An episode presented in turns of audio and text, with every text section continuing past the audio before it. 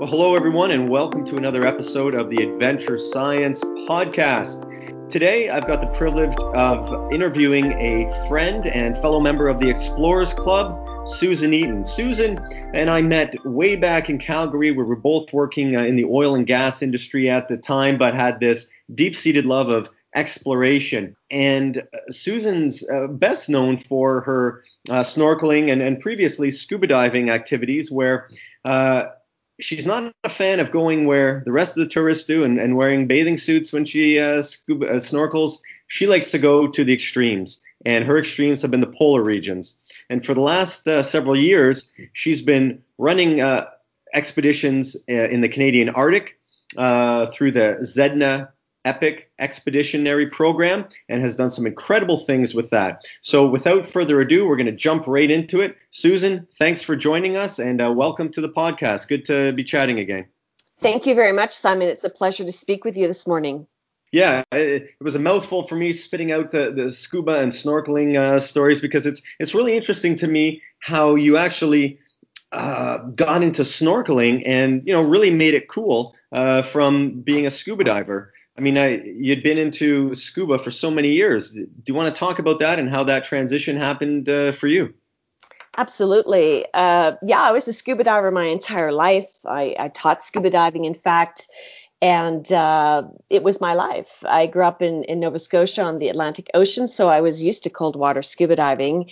And my travels in, in scuba took me to leading expeditions to Cocos Island, uh, diving on the Pacific Northwest coast of Canada, and uh, through tropical waters as well. But I, I seem to love the cold water uh, diving because the the flora and fauna under underwater is simply magnificent. Uh, so I had a great dive career. I had a great run, but 12 years ago, I ended up in a hyperbaric chamber. And if you're a diver, you know you never want to spend three days in a chamber, which is what happened to me.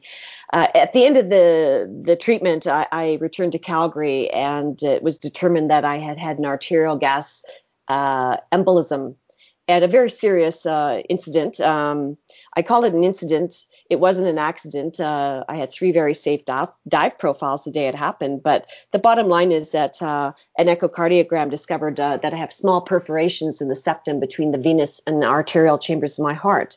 And that enabled gas to push through uh, into my arterial system and cause the embolism. Um, because the physicians in Calgary didn't want to patch the holes, uh, my dive career was over suddenly and and, and tragically. Uh, after about a, a, year feeling sorry for myself, I I heard that you could snorkel with belugas in Churchill, and uh, so I went to Hudson Bay and I snorkeled with belugas and wrote a, a, piece for the Calgary Herald. And then I heard you could snorkel with million salmon in the Campbell River on Vancouver Island. So of course, I visited uh, Campbell River and was mesmerized by the hundreds of thousands of salmon fighting their way up the river while I was snorkeling on by and uh, they would part like a curtain in front of me because wearing a black uh, wetsuit, I looked like a seal, and seals eat salmon. So it was really quite fantastical. And then I, I started calling myself an extreme snorkeler because if you're a washed up scuba diver and dive instructor, what do you do? Uh, extreme snorkeler. And, and then that took me to the polar regions. I went further afield. I went up to uh, the northern tip of Baffin Island to snorkel with narwhals. And then finally, to Antarctica to to snorkel with 1,400 pound leopard seals and to watch penguins underwater, uh, you know, s- sort of swoosh by like bullets. I mean, they're very ungainly on shore, but underwater they are they are swimming machines. So I, I started. Uh, really enjoying the snorkel zone and and that's the five meters in the upper water column where the the the land the sea the water and the ice all meet and if you want to hang out with charismatic megafauna like leopard seals and narwhals and belugas and humpbacks, uh, sea turtles, even any animal that breathes air, you need to hang out in the snorkel zone because that's where the magic happens. So that's how I became a snorkeler. Whether I now I call myself a polar snorkeler, an extreme snorkeler, or just a snorkeler because snorkeling is something that anyone can do if you're a reasonable swimmer. Interesting. And you know, the snorkel zone, the, the term, uh, I hadn't heard it before I met you. Did you coin that term?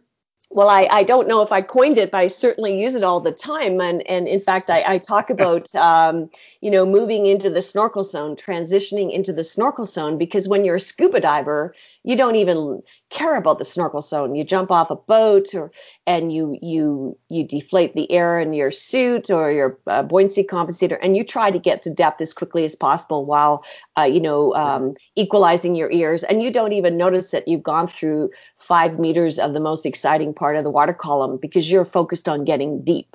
Uh, so yeah, my transition into the snorkel zone has been a life changing um, transition. And I have to say that I'm having more fun in the snorkel zone than I ever did during my years of diving. And that really my frame of reference with the ocean and exploring the ocean has changed. And I've fallen in love with the ocean all over again in the snorkel zone.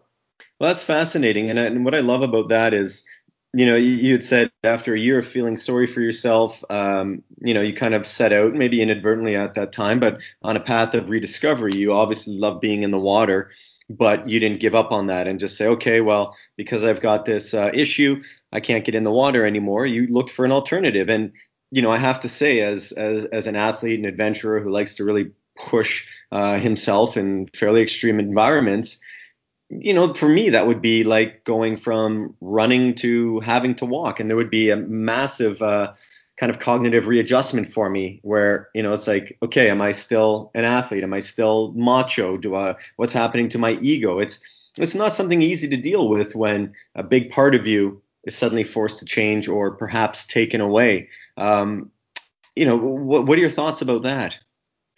Well absolutely. It doesn't matter what your passion was if suddenly your passion uh, is taken from you and it was a big part of how you defined yourself, uh, you're really at a crossroads. It could be a career changed similarly. You could end up mm. being laid off in the oil and gas industry. Suddenly you're no longer a geologist and you maybe you become a writer or you become a videographer, which is a, what a lot of my friends in Calgary have have morphed into different careers here as the, the industry has slowed down here in Alberta.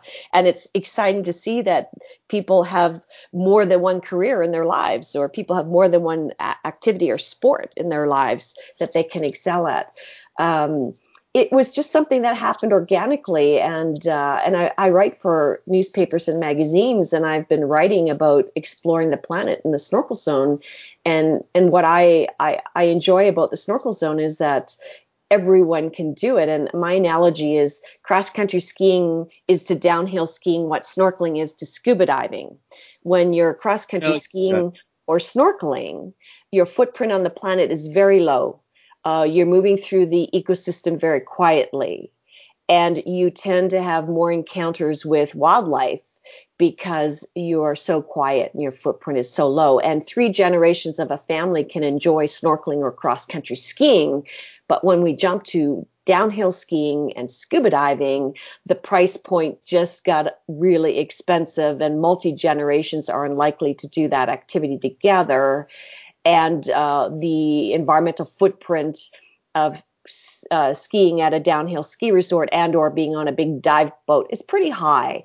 And so it's it's fairly elitist to be able to go downhill skiing and or um, on a big dive boat but you know the average family can afford to go cross country skiing and or snorkeling. So i think snorkeling is, is an activity for the masses in the ocean uh, that really uh, introduces them to the ocean ecosystem I like that. That's a that's a fantastic analogy. Um, okay, so we we've talked about you know your passion for for life in the water. Well, let's talk about your passion uh, for science. Well, we'll take a little bit of a step back. And you grew up in the Maritimes, and you were always around water. And I mean, I know you well, and I, I know your your academic past and uh, some of the twists and turns that it's taken uh, you on before it took you to the oil and gas industry. But I mean, you're a geophysicist, you're a geologist and you do have a, a, background in journalism as well. So let's talk about that and, and the interplay because it's led to uh, some of the writing that you do now. And you know, from my perspective, it's really led to you creating the uh, the whole Sedna epic. Yes, indeed. Um, well, I grew up in Halifax, and my mother was a marine biologist with Department of Fisheries and Oceans in Canada, and she was a marine mammal expert And so, obviously, as a, a, a, child in high school, I got to go on field trips with my mother, uh, take a week off high school and go on cool trips studying whales uh, in the North Atlantic. Uh, so, when I went to university, I, I, assumed I'd be a marine biologist, which is why at age 16 I certified as a scuba diver. Uh, in the end, my mother kept dissuading me from doing it. She said, you know, there's no jobs, even with a PhD, you won't get a, a job. And, uh, but when you're 18, you don't believe your mother. So I, um, I went into marine biology and oceanography at Dalhousie University and was absolutely shocked to see how many students there were in first and second year. And I thought maybe my mother is right. Uh, so I ended up combining my degree in marine biology with uh, geology. And that led to moving to Western Canada to work as a geologist in oil and gas. Uh, so I never left the bio- marine biology behind because I enjoyed exploring the oceans as a scuba diver. Uh, so after working as a geologist and a geophysicist for a number of years, I went back to university and did a journalism degree because I wanted to report on science. And uh, there are very few reporters or journalists who have a science background. And when I was auditioning for my journalism uh, spot in the degree, I said, I, I think I can identify stories that are newsworthy, uh, because I'm a scientist and I believe that I can get into the story uh, perhaps better than journalists that don't have a science background because of my uh, my geology and geophysics and marine biology uh, education. So that yeah, led yeah. to a continuum. Yeah, you know, so writing about science, doing science, and I, I continued to work as a scientist. So in some cases, it's led to some out of body experiences where I write an article about something and then I live that story eventually because I'm usually writing about things that I find fascinating. And whether mm-hmm. it's a, a, new technology that uh, a company's developed in the oil and gas sector that I, I end up using, or a story about someone doing something really cool in the oceans, then I end up uh, exploring the oceans in, in, that way or in that place. Um, I've had these out of body experiences because it's a continuum that just flows. And so, scientists, journalists, uh, conservationists, um, humanists, uh, it all goes together in one continuum. Yeah. Well, I mean, it's it's amazing how you know you can't see it when you're 18, right? None of us no. can predict the future. We all think we know what's what uh, and what's best for us at that time. Sometimes uh, mother does know best, though. But you know, it's so many of the guests that uh, I have on the show. Many of them didn't start out in what they're currently doing, and the the common thread, though, is that they had the passion for what they're currently doing as children or teens but you know that wasn't career worthy or you know who's your mentor to guide you into that path? You kind of have to stumble upon it yourself maybe after you've made some money and you're able to afford it on your own or uh, you meet uh, the right people. I mean for you i don't know if joining the explorers club uh, has opened some doors or uh, helped with some connections but uh, you know for me it's just it, it expanded my world and um, let me see beyond uh, the boundaries that I thought existed for the world of exploration. And you know, to be frank, uh, you know, I was always the the, the weirdo uh, amongst my friends, right? I, I, was friends with athletes, but I wasn't friends with explorers. So, you know, through the Explorers Club, it was nice to know that you're not alone, and there's more of more of you or us out there. And then it, at that point, boom, the brain just opens up and it just starts absorbing everything. Well, that's so true. You know, when I announced uh, the Sedna Epic Expedition, uh, I did so in the fall of uh, 2013 at the Explorers Club meeting on Salt Spring Island. Uh, and I got a standing ovation from the people in the uh, audience because I said, I'm going to snorkel the Northwest Passage uh, for climate change. And when I, I got the standing ovation, I thought, I think I finally met the right people who don't think I'm crazy. uh, because you tell other people that you're going to do that, and they look at you thinking, hmm, that's interesting. Uh, but I, I think uh, people who dream big and then who actually turn those dreams into realities are the types of people that I've been hanging out with lately, and people who always say, "Yeah, I think we can do it, but we just have to figure out how," as opposed to people who say, "I can't do it." You know? Yeah, and it's funny how uh, as life goes on and you know we come a little bit more entrenched in a particular path such as uh, exploration and, and, you know kind of uh, stuff that just hasn't been done before not necessarily firsts, but in the way that we want to do it, it's just an exercise in problem solving. And I think that's where science also comes back into the picture uh, business background, scientific background, where you've got to solve problems on a daily basis. Uh, you know, it really uh, plays an important role when you're planning difficult expeditions. Indeed, and also uh, the ability to fundraise for these expeditions too. Uh, if right. you come with a business background and and uh, understanding uh, working with partners and or clients, it's generally about them and not you. Uh, so trying to figure out what why a company would support sponsor or partner with an expedition or an individual is is is is something that you learn through a career in business no matter what what you're doing for a living. So i think the, uh, the sort of the combination of of being employed in, in in a profession where i ran large budgets and logistical budgets to people in the field equipment in the field and also dealt with partners and worked in teams uh, always in teams uh, was really good training for running an expedition, which is it really uh, can only be successful if there's a coherent team and everyone is pulling in the same direction with the same goal, the same vision, and the same mission. Everyone has to know where they're going to be able to travel together on that journey. Yeah, very well put. Well, let's talk about the uh, Sedna Epic expedition. Uh, like you said, you started in 2003. I remember uh, we had some early discussions um, as you were getting up and running. And yes, the initial goal was um, a snorkel the Northwest Passage. Now, that's changed over the past few seasons that you've been up there and, and the work that you've done.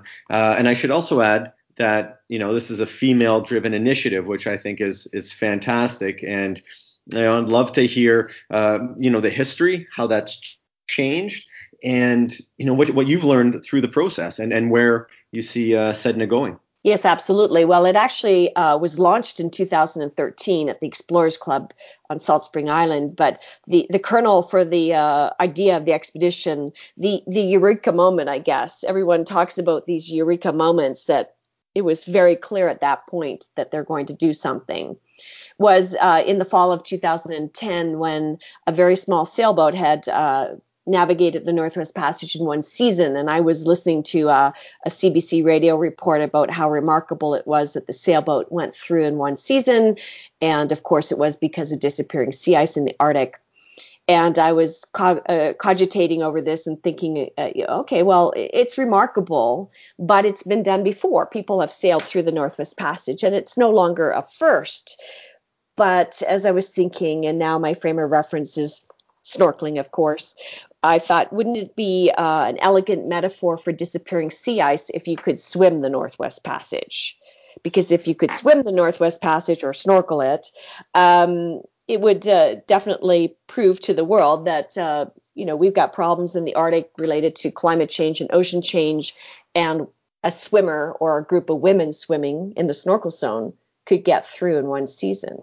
So that was how the whole thing started in the fall of 2013 i took three years of, of talking to people about equipment how would we do it uh, you know what type of boats would we use and uh, reached out to my uh, contacts in the scuba diving community and uh, started uh, assembling a team of like-minded women. And i determined that the project would be women only because the inuit uh, communities are matriarchal in their makeup and uh, we wanted to work in communities along route uh, along the the northwest snorkel relay route. And um, so i started pulling together a team of very impressive and experienced female explorers uh, divers snorkelers and explorers who were were other types of explorers mountaineers and long distance hikers uh, we had teachers and um, movie makers and photographers and investment bankers, which are very important when you're running an expedition. So I started recruiting Team Sedna, and uh, that's how it all started, uh, Simon. And um, after spending quite a bit of time in Antarctica, snorkeling and diving and on climate change expeditions where we're studying ocean change, and spending um, not as much time in the Arctic but I was struck more by the Arctic, the Canadian Arctic, because uh, we had real people experiencing climate change in real time as opposed to Antarctica, which is a continent with no indigenous people, and the only residents of Antarctica temporary, and they're usually scientists who are working in science bases. Uh, so I decided to focus my my time and energy and money on working in the Canadian Arctic on ocean change and climate change, and um, at the same time uh, trying to understand it from the Inuit perspective. And that's how Sedna was born. It's women only because the Indigenous society is matriarchal and uh, we aim to work with women and girls in communities as well as as the snorkeling as well as the science so that's the genesis of sedna well i mean uh, you raise a lot of important points there uh, everything from you know something that resonates with the area you're going into, uh, such as the matriarchal uh, community structure, uh, the importance of building a team uh, that that's going to pull in the right direction. It's got um, experience. It's got credibility, frankly, and you know the other side of it is is the fundraising. So you've done, and correct me if I'm wrong, three expeditions to date. We have. We just completed a third expedition the end of August, uh, 2018. So, I mean, I'd love to learn a little bit about the logistical process and uh, some of the uh, massive hurdles you've had to clear. I remember some of the the early day stories about finding boat captains in New York City while you know you're at the uh, the Explorers Club annual dinner and you've got to zip out and meet with a boat captain and you know it all sounds uh, like we're we're in the 1700s and you're getting ready to sail to uh, to the new world kind of thing. But uh, you know, it's it's not an easy undertaking and it requires uh, one the commitment, uh, two the knowledge, and three the financing. So I'd love to learn a little bit more about some of the hurdles you had to clear in those respects, and then how the expeditions. Sure. Absolutely, you know, uh, 100 years ago and today, the single biggest hurdle for mounting a polar expedition is money. So I often feel like Sir Ernest Shackleton in fact, if if I had a chance to sit down with uh, Robert Scott or Ernest Shackleton, it'd definitely be Shackleton for whiskey, because I I, I feel like uh, I I'm the female embodiment of Shackleton sometimes, because he was quite he was uh, oft he was always looking for money, and he was quite the operator in terms of getting that money, and and you have to be very creative. Uh, and both, you know, Roald Amundsen and Ernest Shackleton, they both left port without paying their bills and without uh, having raised sufficient funds to actually mount their expeditions, whether it was through the Northwest Passage with Amundsen or Shackleton's uh, 1914 to 1917 expedition, the Imperial Transantarctic Expedition. So it's incredibly difficult and uh, you know it ha- you have to have a great business plan to begin with. And if you're going to attract uh, corporate sponsors both uh, with cash and uh, services in kind and equipment and so on it's it the business proposal has to to definitely show the partners what's in it for them. And you have to deliver uh, but at the same time, we've uh, had uh, amazing support from the scuba diving industry in terms of equipment and support and education with organizations like uh, PADI, uh, the Professional Association of Diving Instructors, and NAUI, another uh, dive certification agency. And the interesting thing is that the future of the scuba diving industry is women by sheer numbers. That in, in the Western world, more than 50% of all the new divers are women Really? globally, PADI's uh, a recent Patty study, it's a few years old now, showed that 35% of all the new divers in, in the world are women. So uh, the dive industry is very keen on having women role models. Uh, doing cool things and wearing their equipment and testing it out in, in cold climates because we're actually testing a lot of this gear in polar mm-hmm. ice and in extreme environments that um, the dive companies simply can't afford to to do themselves. So we are the guinea pigs in some cases for brand new dry suits with electrically heated undergarments, and uh, we're testing out new equipment to see if it'll handle minus 1.8 degrees Celsius waters, which is the temperature at which salt water freezes, and um, it's it's been really quite interesting. So I, I do feel that nothing has changed in hundred years. It's still the biggest part of the expedition is the fundraising and the equipment um, assembly. Uh, then logistically to get to the north, uh, it's extremely expensive. You know, a, a two-way ticket from Calgary to Pond Inlet might cost me seven thousand dollars Canadian. Uh, so we have to get creative and we have to talk to the airlines and we need to um, use frequent flyer points when necessary. And all of the women are self funded, by the way, with the exception of our Inuit partners and team members, but the women are self funded. And so they have to go out and raise their pro rata share of their, their expedition costs. And then I'm raising funds for other things like uh, documentary documentarians and uh, equipment and flying equipment to the Arctic at four dollars US per kilo, uh, things like that. Uh, so it's it's it's a massive undertaking. I would I would estimate that we've raised two million dollars uh, since 2013 Canadian uh, for three expeditions, and and that is we the collective we is the women in the teams, mm-hmm. our partners, our sponsors, donors philanthropists. And we've actually taken to social media and crowdsourcing to assist us, which is something that Ernest Shackleton didn't have 100 years ago. And uh, this year, uh, the team, several, well, probably about eight to nine team members raised $150,000 on social media on GoFundMe platforms to help with their their share of uh, going to the Arctic. And in in 2016, a group of eight of us raised $100,000. So we're getting better at it and we have a great story to tell. It's not simply an expedition to go snorkel and dive in the nor- in the Arctic or in the Northwest Passage.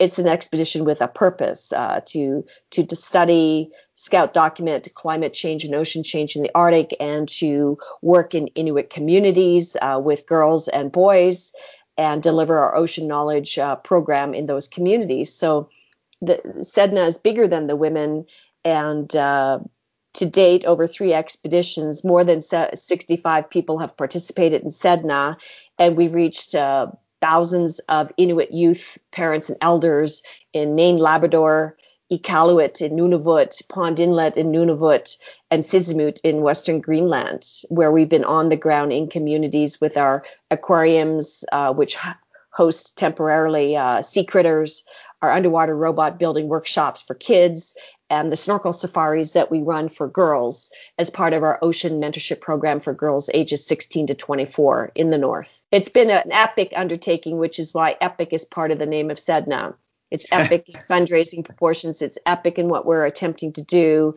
And really, no one has done this before in Nunavut. We're the first group that's actually been offering this integrated ocean knowledge sharing and mobilization program for Inuit youth.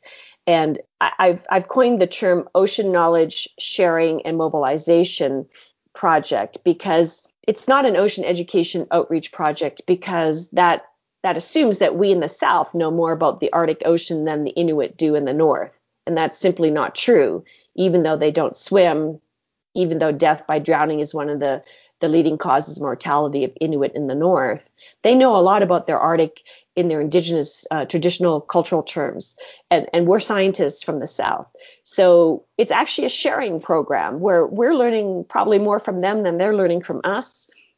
And we're mobilizing knowledge and ideas and inspiration and showing the kids that there's careers in the ocean in in Greenland and Nunavut if they want to be an, a, remotely operated uh, vehicle pilot they want to be an underwater movie maker or photographer, perhaps a maritime archaeologist or a marine biologist or marine geologist. All of these people on our team, by the way, scientific diver. Uh, so we're, we're showing uh, the youth and the girls in particular through our mentorship program that there is a career in their own backyard and it involves studying the ocean, which is changing dramatically. And that's important to the Inuit because their food comes from the ocean. Right. Yeah. Well, that, that was uh, evident to me when we were up there, um, just traveling along. And we were on King William Island uh, near Gjoa Haven, traveling along the coast, visiting some of the camps. Uh, you know, they're they're catching fish, netting fish. You know, pulling in a net with uh, 50 char. Um, there's seal bones everywhere, and you know you're you're pulling those uh, from the ocean. So, yeah, al- although uh, they're not out there swimming. Um, you know, they are they are around water every day, from what I saw. Yes, and they're using the water as their transportation corridor in the winter when it's frozen uh, mm-hmm. to navigate uh, by snowmobile primarily, sometimes dog teams to go to their hunting grounds to hunt as well. You know, if they're going hunting for seal or other animals. And the caribou are using, and the musk oxen are using the, the frozen sea ice uh, to move from their winter grounds to their summer grounds. So the sea ice is extremely important to all of the animals in the Arctic and the Inuit in particular who are hunting and fishing there. So it's absolutely important. And food sustainability in the north is one of the biggest uh, issues that um, the Inuit are facing up there because the cost of buying groceries in the grocery store is prohibitive for most Inuit. And that's really why they hunt and fish uh, as much as they can because they can't afford to buy a lot of the groceries in the grocery store. Not only that, it's the traditional way of life, and uh, they they embrace that, and it's it um, it's important to them. And they're wearing clothing made from polar bear skins, from seal skins, and so on. And uh, they're using all of these animals. Uh, not only they're eating them, but they're they're using the fur and, and many other parts of the animal for jewelry and other pieces of art that they're making caribou antlers and so on are used uh, in sculpture as well. So it's important. And uh, that's why when Sedna comes to a community, and, and we come to a community with our Inuit team members, which is the progression of, of the project, is that we've we've added Inuit team members, young women who've come through our mentorship program, and we have Inuit advisors who uh, can guide us can lead us in terms of developing an ocean curriculum that is both relevant and uh, culturally acceptable to Inuit youth. Because coming from the south, we we, we we're not uh, we're not completely in tune with the nuances of education for Indigenous youth. But but with our Inuit team members and advisors, we're producing a, a program that resonates with these kids and their parents and their grandparents, and that's the really exciting thing two of our young Inuit women, ages 20 and 21, this summer, who were on the expedition, uh, became certified scuba divers before the expedition, and they got to dive in Dundas Harbor on Devon Island in the Northwest Passage for the first time in their territory. And it was quite remarkable for them to be under the ice, to see all the animals on the seafloor in Nunavut when the majority of Inuit do not swim and, and they don't swim for many reasons cultural one but two there's very few swimming pools in the communities in nunavut so it's difficult to learn how to swim uh, given the climate and, and the water temperature and the ice issues. But it's remarkable to see the transformation of these two young women. From the first presentation they saw sedna in 2015 in the high school to becoming part of the mentorship program for young women in 16 to becoming fully fledged scuba divers and dry suit divers in 18 and and uh, part of the team. And that's remarkable. And that's that's what sedna is doing in communities with its its women's program its mentorship program is inspiring empowering and equipping the girls with the tools and the skills to work on societal change climate change and ocean change in their communities. Well, that's that's all incredible, and it sounds like the mentorship program is uh, is a huge value add for what you uh, do with Sedna. Now, what have you guys done on the scientific front? Have you made um, any interesting uh, ads there? I know that uh, mapping is on the radar for the future. I'm not sure if you've done any yet. Um, yes. Uh, yeah. Well, our team is made up of, of 50% scientists and 50% artists, which gives us a really great mix so that uh, the artists can describe in many different platforms what the scientists are doing. Mm-hmm. And um, we've done marine mammal and seabed or seabird uh, surveys on, on the boats when we're at sea, and, and the data is tabulated in a format that Environment Canada can integrate uh, into its database for the management of um, the resources in the north. Uh, we have done um, some plastic trolling. We haven't collected samples yet, but we've tested some trolls that we've made uh, to see how they would work off a boom, off a Zodiac, because we'd like to study micro and macro plastics. Uh, mm-hmm. But we've tested out the technology in Frobisher Bay. We have also uh, done acoustic recordings in the ocean this summer past with a, a team member, Cynthia Matska from the Scripps Oceanographic Institution in San Diego. Uh, we had uh, a, a, a multi-directional hydrophone built for us by the Scripps Institute and uh, she was recording soundscapes in the ocean, not only animals, but the sounds of glaciers calving, uh, icebergs uh, off the coast of Greenland, and um, in northern uh, Nunavut in the Northwest Passage, and that's part of a, a test project for a bigger um, acoustic study in the future. Just putting a passive uh, hydrophone into the water and listening uh, to what's going on in the Arctic. And mm-hmm. one of our craziest uh, science projects that we worked on uh, was to tag, uh, put satellite tags on Greenland sharks in Frobisher Bay. And really? Uh, yeah, it was interesting. Uh, we, uh, a partner called Lotek, produces these satellite tags in Ontario, and we went to the Arctic with two $5,000 satellite tags to affix to Greenland sharks uh, that are the longest lived animal on the planet. you know, great white got, right? Well, Greenland sharks are, are the second largest shark after great white um, in length, but not in girth. And okay. uh, they're the longest lived animal in the ocean, up to 500 years. And so they're a really? great animal to study uh, the impacts of ocean change and climate change with. And very little is known about Greenland sharks. Very few are caught. Uh, you know, they're caught inadvertently when people are fishing in the north, uh, but they're deep deep water, cold water animals. They do come to the surface. They have been known to predate on uh, small whales like calves, narwhals, and belugas, or eat a dead carcass along the beach.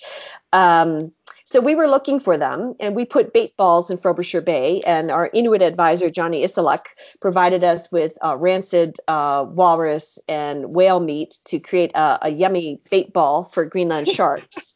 and we put them in the ocean, waiting for the sharks to come in. Um, we checked the bait balls, but to no avail, no eating. Uh, we were hoping that we'd attract a swarm of Greenland sharks. And, and they swim so slowly that a scuba diver can swim beside a Greenland shark and, and jab the, uh, uh, the, uh, the the satellite tag onto uh, sort of its back, no problem. And those tags would have lasted for a couple of years. Had they worked, we would have gotten really cool data on where these sharks mm-hmm. go, how deep they go, when they're at the surface, because they're GPS obviously with uh, depth sensors. But we got skunked by the Greenland sharks, uh, not for lack of trying. Uh, and the, the other part of science that we're doing, which I, I, really believe is science, it's citizen science, and that is our aquarium program, which requires a permit from Department of Fisheries and Oceans to go out and acquire uh, small fishes and invertebrates uh, to bring them back and put them in the touch aquarium so the kids and their parents and grandparents could see these animals. Uh, the, the animals are hosted in aquariums for three to four hours maximum, and then they're returned or repatriated to where they came from. Um, so it's really interesting to see the animals in in the Arctic because, as I said, you know the Inuit aren't swimming and they're not normally snagging these fish when they're fishing. Although we did bring up a sculpin and and that fish is known to the Inuit, but they they don't have Inuktitut names for some of these animals even, which is very interesting. So that that is a citizen science, and the kids are really learning about marine biology in the touch tank. We tend to put the predators on one side with a plastic uh, barrier between uh, the prey, so that we don't have predators eating prey in front of children. But yeah, um, I'm sure they would love that. However, uh, but it was um, it's it's been very successful in the communities where we run it in Iqaluit and in Nain, Labrador. Um, and then our underwater robot program also I would describe as citizen science, and it's it's it's engaging youth and building underwater robots which are made up of PVC pipe and connectors and rotor blades and switch boxes, and the kids don't need much instruction they need far less instruction than the adults on how to put them together and they build they design them they build them they put flotation on them they fly them in the water and if they don't fly they bring them back and they reassemble them quickly and these uh, underwater robots have cameras on them so the children get to see what lives in the ocean uh, by flying the robots in the water. They get to see what lives in the ocean by the aquarium program, and then ultimately taking the girls snorkeling um, brings the ocean to eye level for Inuit uh, girls uh, and elders. We've taken an elder with us as well, snorkeling, and she was uh, a grandmother and simply mesmerized by what she could see in the ocean, which she's never been in before. Um, in her backyard. So so that's the kind of science we're doing. Obviously, if we have a fully dedicated ship, what what we want to add to that is we'd like to run side scan sonars um, to map the seafloor looking for shipwrecks. We'd like to go into shallow bays and with a side scan sonar, uh, map the seafloor in shallow bays so that we can construct the climate history record of that area, which we can do with uh, side scan sonar, LIDAR, and gravity magnetic tools, uh, which we right. can deploy uh, off the uh, off the Zodiac, or we can put that payload on our diver propulsion vehicle, which is a scooter, and the women can actually do a grid uh, with a scooter that propels them through the water at about 68 kilometers, and they can do it that way as well. So interesting.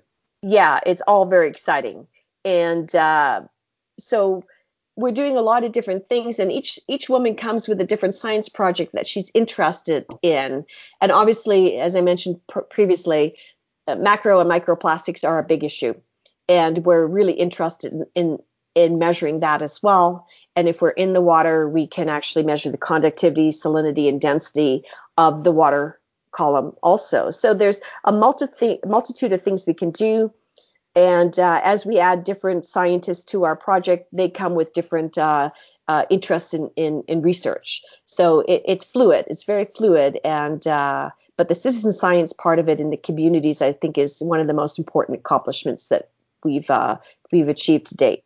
Well, that's incredible. Um, you know, I'd like to learn a little bit more about. You know, we talked about it offline quickly, but it was um, you know how females explore versus how males explore, and a little bit of the dichotomy between the two. What have your experiences been through uh, through Sedna uh, with gaining a greater understanding of some of the differences and you know some of the positive attributes that uh, female-led uh, exploration leads to? Yeah, well, you know, to start with, there's not many female-led expeditions in, in the world, uh, and there's certainly not uh, many large scuba diving female led expeditions in the world that I know of, and I'm in the mix. Uh, mm-hmm. Then we go to polar uh, diving and even fewer women. So, to begin with, the women are in the minority in the exploration field, just like they happen to be in the minority in in, in some of the scientific fields uh, in the world and at, in academic institutions. So, I, we started out by making this an all female team because of the matriarchal um, uh, makeup of the Inuit communities, and and and and that was the initial reason. But as I, as we progress through Sedna, what I'm finding is that uh, having an all female team of of A type women, uh, very successful women, it has been really exciting. And in fact, I've had to change or modify my management style because I come from an all male uh, career, male dominated career, oil and gas, or scientist. And, and prior to that, I was a lieutenant in the infantry in Canada's army, uh, all male dominated. And to survive as a leader, to thrive and to survive and to become a leader, I'd, I'd, I have to adopt that strategy of management style. And now I'm leading a team of women. And it's very different my management style has evolved and uh, it, has been really exciting for me to be able to change and to adapt my management style. And, and I think the reason it's evolved is because women interact differently with each other in terms of communications and women explorers explore the planet differently. And I've, I've determined after running three expeditions of women, and we've had the odd man in the team, you know, a dive master. We've got a male Inuit advisor who's a scuba diver as well. Um, but predominantly women run expeditions, women led expeditions. Um, I've determined that women explore the planet differently and they seek to understand a place through its people, through the inhabitants. They seek to understand a place through its history and also the history of the people and how they use the landscape and the resources. And despite uh, the old fashioned sort of pedagogy of exploration, which is like a first to the moon, a first to the Mariana Trench, a first up Everest, and so on. Uh, women, I think, are broader uh, thinkers, and they really do want to understand. And and in the North, uh, when we're working in Inuit communities, we do want to understand the makeup of these communities and how they use the ocean resources, and how our knowledge base can assist when invited to do so in in outreach, education, mentorship of youth. Um, so you know, for example, we have a woman in our team is the first woman, Canadian woman, to climb the highest mountain on seven continents. She is impressive. But the thing she loves the most about the Sedna Epic Expedition, and she's been on two, is getting down on her knees on a tarp on a beach and helping kids build robots and then taking them to the water and helping them fly the robots. We have uh, amazing explorers who are fellows of the Explorers Club, uh, fellows of the Royal Canadian Geographical Society, who say the most meaningful part of the expedition for them has not been the scuba diving. It's not been the exploration or maybe some of the science. It's been taking the young Inuit girls snorkeling for the first time holding their hands for the first five minutes. And then the girls say, I got it, leave me alone.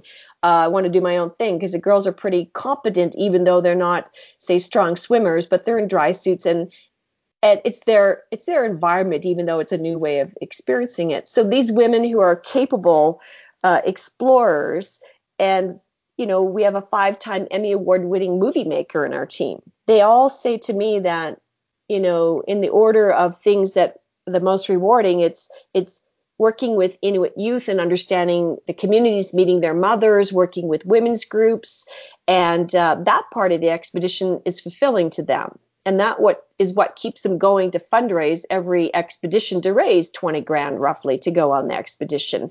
They like doing the science next. They love the science. The Greenland Shark Project was a lot of fun. It's just unfortunate we didn't see any Greenland sharks. Right. Um, and and whether we snorkel the Northwest Passage, all three thousand kilometers of it or not, the women are telling me that's not the most important part of the expedition for them.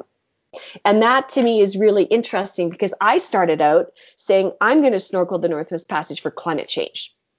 And I got the standing ovation at the Explorers Club, rah rah. Well, this is the new uh, Amundsen uh, you know, this new way to explore the Northwest Passage. We're going to be in the water and we're going to see it the way no one else has ever seen it before. And and that's a very old-fashioned construct to be the first to do something. An old-fashioned exploration construct that explorers are the first to do something and uh, the first to achieve something. And, and we may snorkel parts of the Northwest Passage, but it probably won't be the entire length because of ice, because of tides, because of how expensive a boat is on a day basis. Uh, but we're definitely going to do science uh, because we have a hotshot team of ocean scientists with us. We're going to document it uh, photographically and videographically. We're going to make a film about it. But I think our focus is going to be on engaging the Inuit youth to be part of that program. So we need to fundraise to get more Inuit participation in our project. And we want the young Inuit people doing the document. We want them doing the science. We want to show them how to do the science. So I, I think that uh, our legacy in the Arctic is going to be um, engaging Inuit youth and focusing on mentorship of girls as well at the same time. We don't ignore the boys. Uh, and doing science, but doing it in, in a really collaborative way, such that we leave skill set we develop skill sets in the communities and some of these activities can, t- can continue uh, and or we inspire these young people to go to university become that maritime archaeologist or marine geologist. So i think that's really what the women are telling me is that um, that's the most important part of sedna for them. So as a leader i need to listen to my team. I need to to incorporate their feedback and create uh, the next expedition 2020 is obviously going to contain a lot of uh, out, uh, outreach and uh, ocean education knowledge mobilization. It's going to contain science and it's going to contain snorkel relays uh, but it may not be the entire length of the northwest passage. And, and that's the evolution uh, over three expeditions you know the concept the eureka moment 2010 uh, the launch in 2013, the first expedition in 14 to Labrador and West Greenland on a vessel fully contained. Next expedition in Frobisher Bay in 2016, uh, land based but with three boats uh, for dive support. And then in 2018, we were in northern uh, northern Baffin Island and the Northwest Passage in Nunavut in Western Greenland on a bigger vessel. We were an expedition within an expedition. There were other guests on board the ship. We've done three different uh, sort of uh, sort of we've we've tried it three different ways, and uh, we've we've come to the realization that um, the most important thing we can do is is inspire and empower Inuit youth to become ocean advocates and ocean scientists and ocean documentarians. Well, the louder uh, voice they have, the better off uh, Canada's north and other polar regions will will certainly be because they are the stewards since they live there. Um, okay, so we are almost out of time. Uh, I've really loved um, our, our, interview so far, but um, I've got three kind of rapid fire questions. I want quick, uh, you know, gut answers just to you know wrap this up. Um, all right, so leading expeditions are expensive. We've established that. You were saying that uh, it's around twenty grand per person, and I'm uh, I'm sure that you've had to dig deeper than that to cover some other um, you know of the intangibles. So when you bring somebody on an expedition, do you think it's better for the team to have them pay their own way, or is it better to fundraise as a team so people can come on for free? I think it's better for them to pay uh, their own way, uh, at least part of their own way. I would love to be able to raise sufficient funds that I could subsidize that by maybe 50%, but it's been very difficult to do so. Uh, the reason I believe that it's important for the women to to fundraise fundraise and or pay for at least part of their way is that they are they have they've bought into the project then. And i want the women to be working in in a volunteer capacity because this is a volunteer effort. I want them to be shoulder right. to shoulder with me raising money not only for their activities but bringing corporate sponsors to the expedition. Because when someone approaches me and says i want to be part of your team I say that's great and tell me, you know, what you'd like to do on the expedition and what you can bring to the expedition in terms of not only your expertise but funding because I, I, I, I want them to buy in and be part of it and understand that it's a really expensive undertaking and it's a team effort to raise all the money. So the women are coming in raising their funds, but they're also asked to come in with corporate sponsorship as well uh, for the broader expedition that will assist us. Well, that's great. Uh, okay, what is your uh, mantra as it relates to expeditions and exploration? My mantra well, I, I'm, i would say that the sky's the limit. I, I, we can do anything uh, if we put our minds to it. It's just a lot of hard work, and many people fundraise for you know three to five years to, before they go on an expedition. And we've been going every two years. The cycle is tight, and I think that it, it's it's just uh, lean in do the work and uh, you'll get to your end objective but it, it's a business you need a business plan because there's a lot of money uh, at stake especially if we're chartering boats hugely expensive. So mm-hmm. um, there has to be a, a, business plan behind the expedition, and I believe that the object, the mission, and vision need to be clearly articulated. And uh, the reason that partners or sponsors or donors are going to to to support an expedition and the team members individually potentially is because it's clearly articulated what the mission and the vision and the end product is and, and what's in it for those sponsors. So I, I view it really unfortunately as as as business it, it's uh, companies are not going to support us unless we've got a sound business plan and all of those um, achievements are are laid out well i can appreciate that for something as expensive as you you guys are doing mm-hmm. okay and you know finally where can our listeners go to learn more about what you guys are doing uh, potentially offer uh, some funding support, or even if they've got the skill set uh, addition to be part of a future expedition with the Sedna Epic. Absolutely. Um, our website is sednaepic.com and S E D N A epic.com, all one word. And uh, on that website, there's actually a support button support Sedna, support the women of Sedna, support uh, the expedition in general. And once you go to sednaepic.com, you will see the links to all of our um, social media pages Instagram, Twitter, Facebook, and YouTube. Uh, you'll be able to f- see all the latest news on our uh, social media channels, as well as read some of our blogs and all the biographies of the team members and the advisors are on the website. So you can take a look at uh, who's currently in the team, and the previous expeditions are there, and there's lots of video footage of the things we've been discussing. So I think sednaepic.com, and it will all unfold from there. Excellent. Well, Susan, it's been a great pleasure uh, catching up with you and learning a little bit more about uh, the projects. And you know, for me, it's really fascinating how you started with one concept, which was we're going to be the first to snorkel uh, the Northwest Passage, and how that's morphed and changed over time. And you know you've had to adapt your leadership style and and you know kind of outcome and goals but the project still continues and you know i'd say it sounds like it's even thriving uh, more than just simply banging off a first which you know they, they they go in the guinness book of world records or something like that and kind of get forgotten but now like you had said earlier you've got a legacy uh, of education and enrichment that you're able to live behind and build on which I think is a lot more important overall, and, and that's something that um, we tend to overlook. I know I certainly have uh, for for expeditions in the past. Uh, it's more about you know completing this project as opposed to good are we doing in the region and what's the legacy. So I commend you for that. Thank you very much, Simon. It's been a pleasure speaking with you, and uh, you know, if women are interested in in applying for or learning more about the expedition, please uh, send us an email. Uh, the email contact is on the website as well. I'd love to hear from them. Awesome.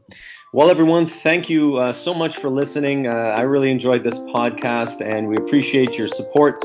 And speaking of support, couldn't do this without our major sponsors, Merrell, Farm to Feet, Stoked Oats.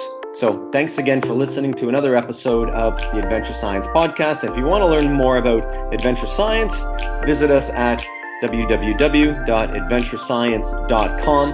And again, if you're interested in the Sedna Epic Expedition, Susan's laid out all the contact information there, and you can visit them online to learn more. And, you know, if you're up for it, apply or at least support them for a future project. Thanks again, everyone, and uh, stay tuned in. We've got more episodes coming up soon.